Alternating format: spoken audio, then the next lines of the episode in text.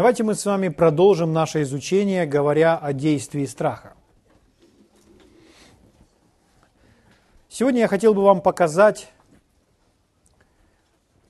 еще одну характеристику страха, которая может быть скрыта и людьми страхом не называться.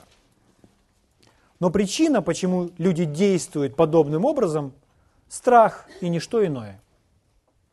Господь желает, чтобы мы с вами были свободны. Аминь. От всякого страха. Мы с вами читали из Псалма слова, что Он того человека, который возвал Господу, взыскал Господа и избавил от всех опасностей, или в другом переводе, от всех страхов. Если Господь избрал от всех страхов, какой бы ни был страх, их много разных страхов, люди даже придумали им различные названия, чтобы как-то классифицировать эти страхи, чего боится человек. Но Господь избавил от всех страхов. И вопрос, если Он избавил от всех страхов, сколько из страхов у нас осталось? Ноль. Нисколько. Аминь. Никаких страхов. Не боимся ничего. Слава Богу. Библия говорит, совершенная любовь, она изгоняет страх. В любви нет страха. В страхе есть мучение. Страх он мучит, он неприятен. А в любви блаженство. В вере покой. Слава Богу. Иисус сказал, я мир свой собственный, персональный оставляю вам. Мир мой даю вам. Аминь. Слава Богу. И он сказал, да не смущается сердце ваше. В другом переводе, не позволяйте вашему сердцу бояться. Ни один человек, никакая вещь, никакой бес, никакой дьявол не может заставить вас бояться. Бояться – это выбор. И Иисус дал нам как заповедь. Он сказал, да не устрашается сердце ваше. Не позволяйте своему сердцу бояться. Раз Иисус дал нам такое слово, значит, это для нас с вами возможно. Мы можем так жить, как сказал Иисус. Если Иисус сказал не делать этого, значит, мы можем так. Мы можем не бояться вообще ничего. Не волноваться, не переживать ни о чем. Ни о завтрашнем дне, ни о детях, ни об уплате по счетам, ни о чем не беспокоиться, ни о чем не переживать. Слава Богу. Мы с вами не говорим и не рисуем сейчас качество, э, портрет человека, который безответственный или ленивый. Нет. Мы рисуем портрет человека, который доверяет Богу. Он не переживает и не волнуется не потому, что он безответственный. Он взял на себя ответственность. Но он эту ответственность несет или исполняет исполняя духовные законы, духовные принципы. Аминь. Слава Богу. Когда Иисус говорит, мой мир оставляю вам, мой мир отдаю вам, то что нам с вами нужно делать? Принимать. Примите его мир. Не принимайте от дьявола дух страха, но примите от Иисуса его мир. Аминь. Потому что мы во Христе. Это наше решение. Это действие нашей с вами веры. Вера имеет соответствующие действия, поступки. Вера выражается в этих поступках. Исповедание или говорение, наш язык – это есть действие веры. Говорение – это выражение веры. Аминь. Об этом мы с вами говорили в прошлый раз. О том, что мы должны наблюдать за своим языком. Аминь. И не позволять языку говорить то, о чем мы с вами боимся. Чего мы боимся? Нет. Наблюдать за своим языком вложить в свои уста Слово Божье, проглатывая его, пережевывая его, наполняясь им, и беречь этот мир в своем сердце.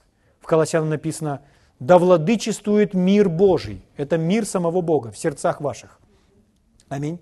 В другом переводе, да управляет вами мир Божий в ваших сердцах. Управляет, рулит, водит. Аминь.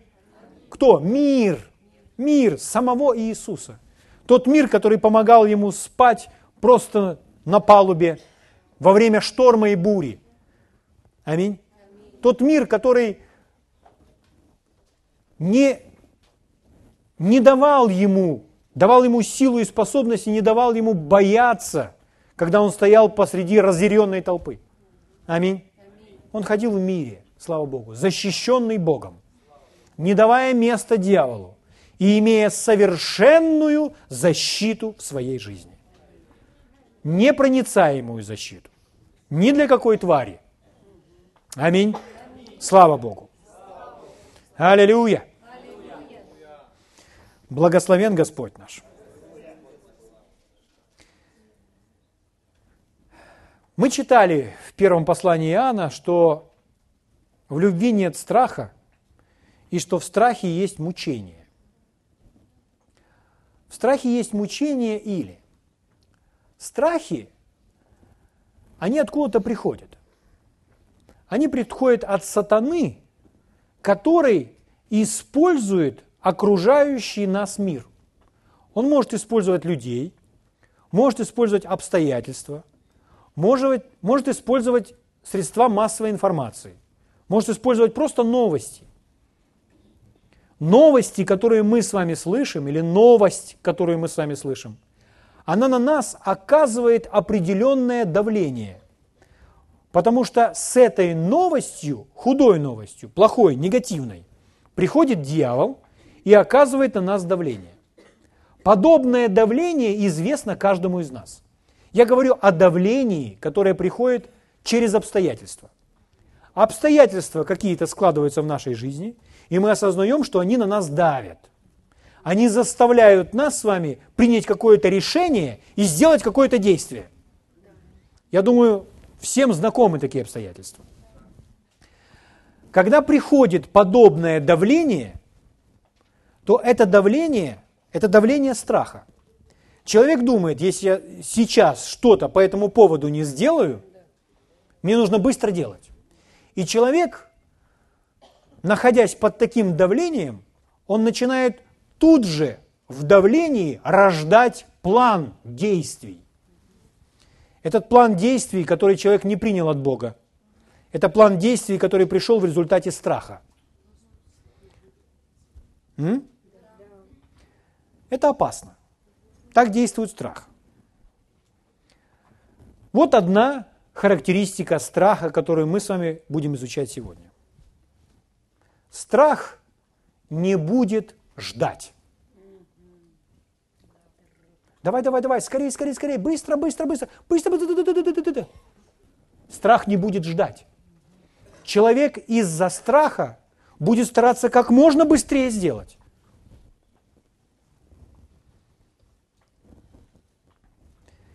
Из-за давления, которое оказывается на него. И это есть состояние мучения. Это нас мучит. Нам от этого плохо. В таком состоянии мы с вами не испытываем мир или покой. В таком состоянии мы испытываем беспокойство. Это все действие страха. Но человек, ведомый страхом, ведом дьяволом. И человек, который быстро начинает что-то делать из-за страха, он ведом дьяволом. Это может быть христианин, рожденный свыше, каждый раз посещающий собрание, купивший все книги в книжном магазине, духовные, перечитавший большую часть из них, слушающий каждый день учения на дисках. Но если он позволяет этому давлению собою управлять, он позволяет управлять страху. И тогда он ведом страхом, и он не ведом Богом. Первая книга царств, 10 глава. Посмотрим на пример. Пример из жизни Саула. Здесь человек Божий по имени Самуил, пророк, дает Саулу, который является царем над Израилем, подробные инструкции о совершенном Божьем плане как ему поступать, что ему делать и так далее. Первая книга Царств, 10 глава, читаю вам 6 стих. Вот Самуил говорит, найдет на тебя Дух Господен. Нашли вот, где найдет на тебя Дух Господен. Видите? И ты будешь пророчествовать с ними и сделаешься иным человеком. Дальше, седьмой стих. Когда эти знамения сбудутся с тобой, тогда делай, что может рука твоя, ибо с тобой Бог. Это инструкции. Вот когда знамения произойдут, тогда делай, что может рука твоя, ибо с тобою Бог.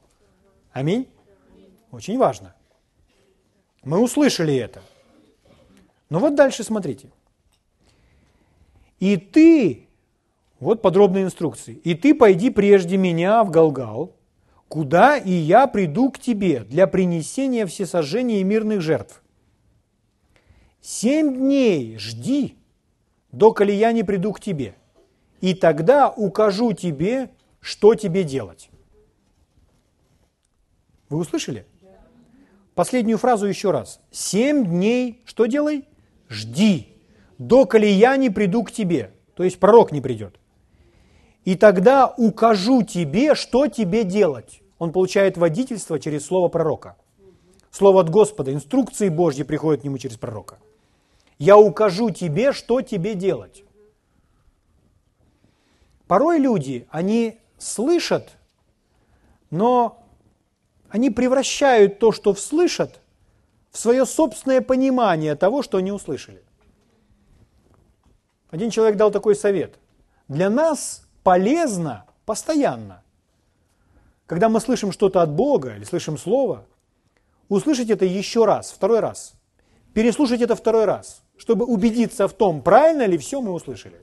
Аминь. Порой один человек обвиняет другого. Ты сказал это, а тот говорит, я не говорил этого ну, если это проповедник, то можно взять запись и прослушать, что он действительно на самом деле говорил. Угу. Но порой люди, слушая что-то, они придают этому свою интерпретацию. Они по-своему себе это представляют.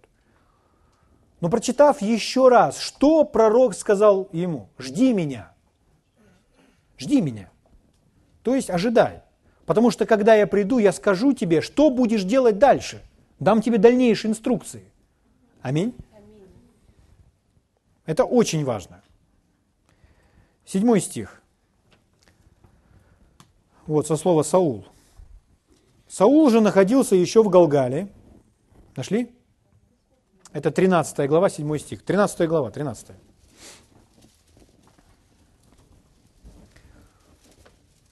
Я с середины стиха сразу читаю. 13 глава, 7 стих. Саул же находился еще в Галгале. Нашли? И весь народ, бывший с ним, находился в страхе. Ну, пойдемте дальше. Восьмой стих. «И ждал он семь дней до срока, назначенного Самуилом, а Самуил не приходил в Галгал». Друзья мои, это проверка. Проверка вашей выдержки, вашего терпения вашего верования. Кем мы ведомы? Богом. Посмотрите на меня. Кем мы ведомы? Мы ведомы Богом. Если мы получили от Бога инструкции, мы их исполняем. Если у нас нет инструкций, что нам делать? Ничего. Ожидать инструкций. Аминь. Но те, что делает страх? Страх заставит нас действовать без Божьих инструкций повинуясь страху, посредством оказываемого на нас давления, различного давления, обстоятельств, различных ситуаций, счетов и исков и так далее. Итак, смотрите. Ждал он семь дней до срока, назначенного Самуилом, а Самуил не приходил в Галгал, и стал народ разбегаться от него. Начались обстоятельства. И сказал Саул, приведите ко мне, что назначено для жертвы всесожжения и для жертв мирных, и вознес всесожжение. Но едва кончил он возношение, то есть прошло не так много времени. Вот приходит Самуил, и вышел Саул к нему навстречу, чтобы приветствовать его. Но Самуил сказал, что это ты сделал?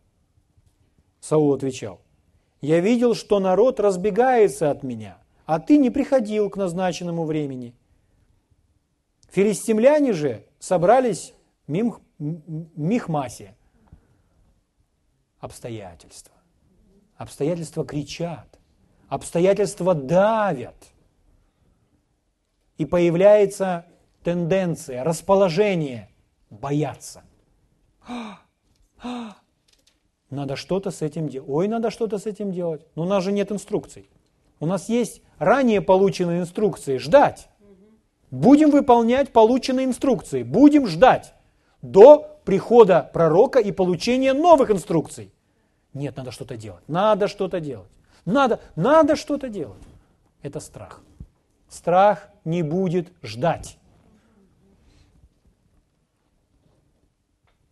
Дальше будем читать. 12 стих. Тогда подумал я, теперь придут на меня филистимляне в Галгал, а я еще не вопросил Господа, и потому решился принести все сожжения. Итак, можно так посмотреть внешне, не зная внутренности человека, и сказать, разве он сделал что-то плохое? Нет. Он принес жертву, он делает все правильно. Но он не слушается Бога. Он бунтует против Бога. Он делает правильные вещи, как кажется. Все сожжения, жертвы. Но Бог не говорил ему это делать. Бог говорил ждать, ждать пророка. И поэтому человек, побуждаемый в страхе, приносит жертвы. Вспомните Иова. Там написано, что Иов постоянно приносил эти жертвы за всех своих детей. Но они не работали, они не срабатывали. Он приносил жертвы в страхе, потому что говорил, а вдруг, а может быть мои дети что-то натворили, как бы чего плохого не вышло, и давай жертвы приносить. Мама говорила брату Хейгену, я молюсь о тебе, сынок, всю ночь как бы чего ни случилось. Говорит, мама, можешь не молиться. Такие молитвы не поднимаются выше потолка. Это молитва, произнесенная в страхе. Она движима страхом.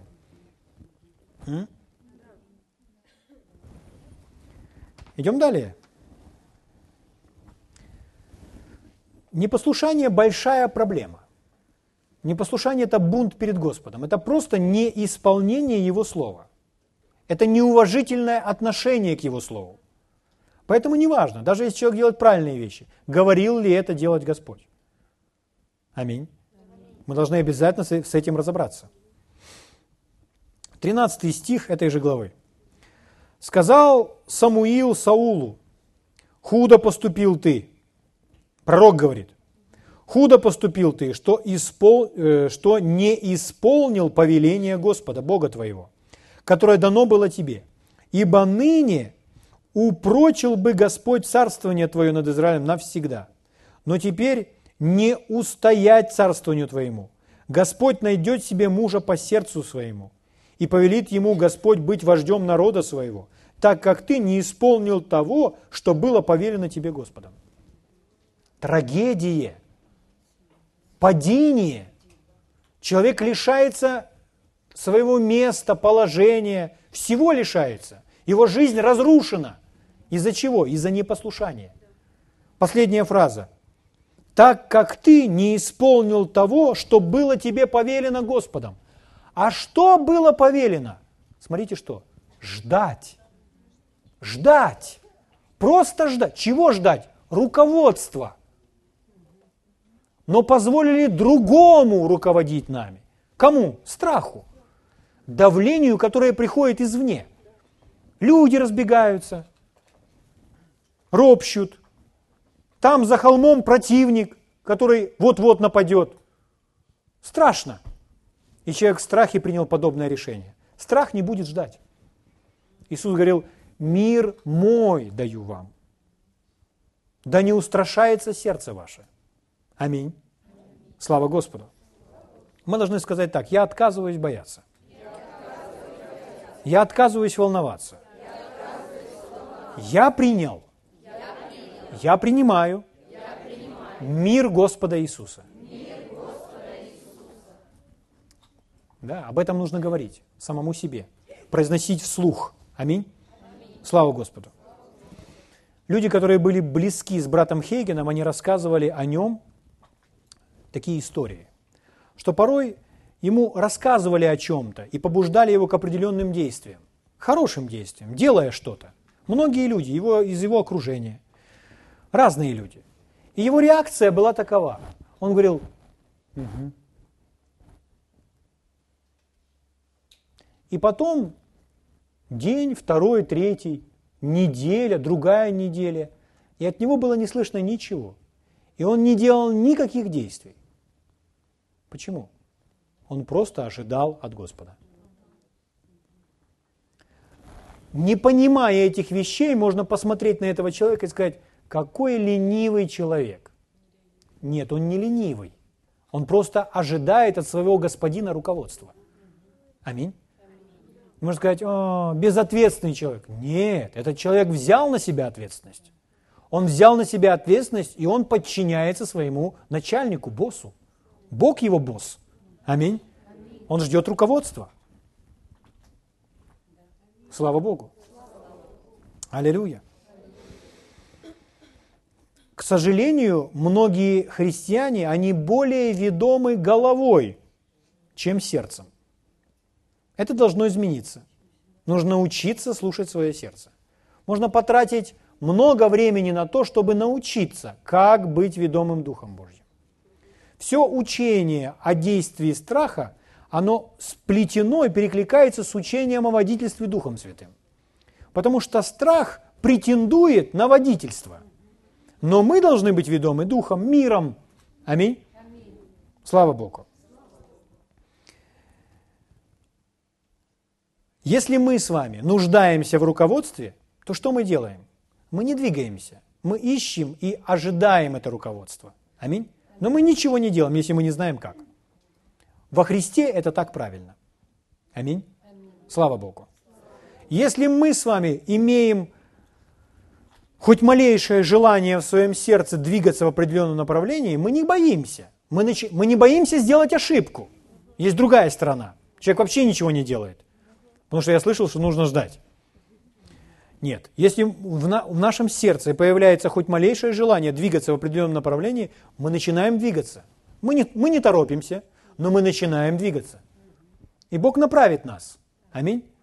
Божья нет гораздо громче, чем Божья да, чтобы сохранить нашу жизнь. Аминь. Слава Господу. Иисус. Иисус совершенный пример того, о чем мы с вами говорим. Иисус никогда не позволял, чтобы страх руководил им. Аминь. Слава Богу. Вспомните, например, историю, когда на Иисуса оказывали на него часто оказывали давление. Вся жизнь была его из сплошного давления, которое на него оказывают. Но вот однажды Иисус сидел и там что-то рисовал на песке. И к нему привели женщину, взятую в прелюбодеянии. И сказали, Закон повелевает таких побивать камнями. Что ты скажешь? Это звучало так. Вот, Моисей сказал бить камнями. Бери камень. Или, что ты нам на это скажешь? Ну, давай, отвечай. Отвечай.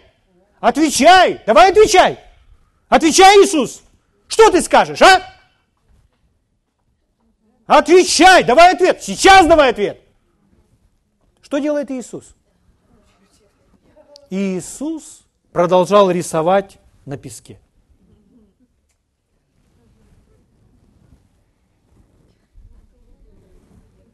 Новое здание церкви. Пальцем на песке. Затем он сказал, почему он заговорил? Почему молчал до этого? Он ожидал от отца. Он сказал, все, что говорю вам, это не мое слово, а слово моего отца. Он получил мудрость от Бога. И он сказал, кто из вас без греха, первый брось в нее камень. Что дальше? И опять рисовать. И опять рисовать. И они один за другим разбежались. Слава Богу. Но он не позволил этому давлению руководить собой. Не позволил. Мир мой даю вам. Аминь. Слава Богу. Человек, находясь под давлением, принимает решение и начинает действовать. Давление может быть различное. Это крик и гнев вашего мужа или вашей жены –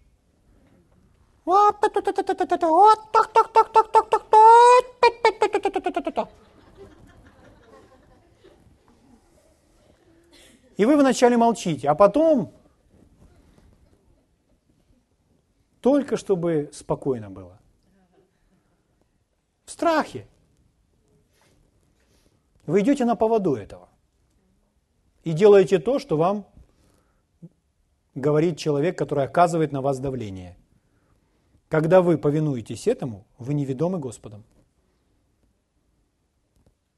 Дети, подростки, услышали от родителей. Родитель сказал строго, нет, не пойдешь. И подростку это не понравилось. И он начинает себя вести так, манипулируя мамой или папой, или вообще всеми вместе, демонстрируя, показывая, что мне не понравилось твое «нет». Я хочу «да». И он ведет себя так, изощряется в своих манипуляциях, по-всякому. Может быть, плачет. Мама смотрит.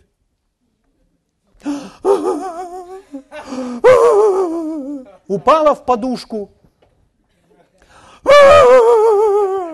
Ты меня не любишь, ты меня не пускаешь на дискотеку.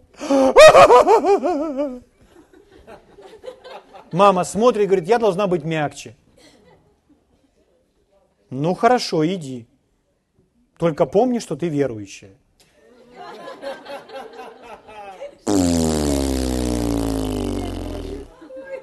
Это страх. Это страх. На вас оказывается давление. О, если я ей не уступлю, я потеряю контакт со своей дочерью. Вы его уже потеряли. У вас нет никакого контакта. Вы не контролируете ситуацию. Дьявол контролирует ситуацию.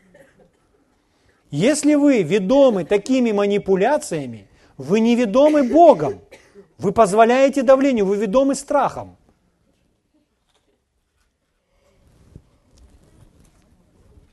Слава Богу. У нас есть ответ. Угу. Не будьте ведомы гневом своего мужа. Или другими манипуляциями. Не будьте ведомы. Повинуйтесь Господу. Мир да владычествует в вашем сердце. А вдруг Он меня оставит? Кто? Господь? Муж. Предоставьте ему свободу. Делать выбор. Он не оставит такую драгоценность, как вы. Никто не желает расстаться с таким миром, который владычествует в вашем сердце.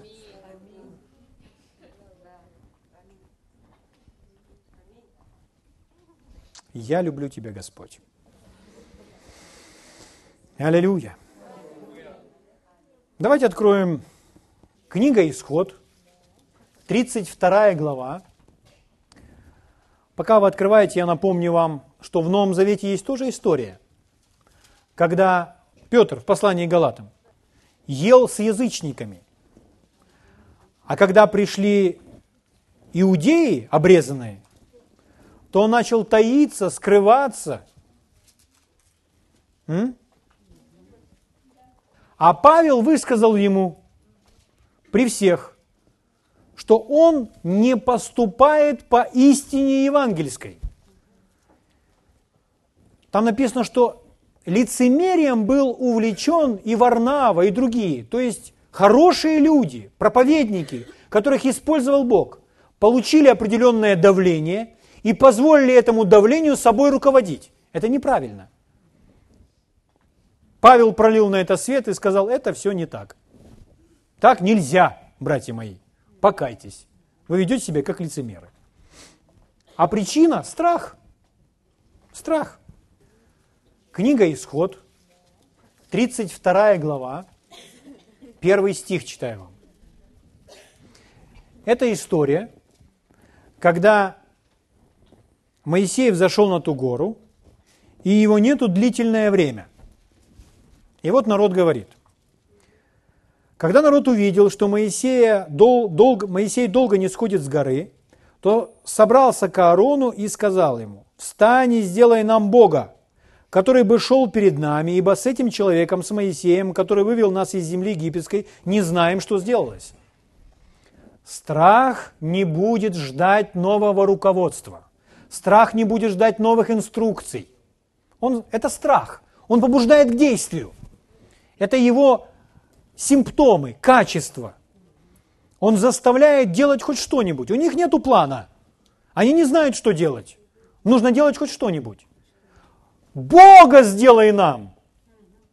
Бог, который демонстрировал им свое присутствие в виде огненного столба, который открывал им Красное море, и они прошли как по суше, который потопил все войско египтян.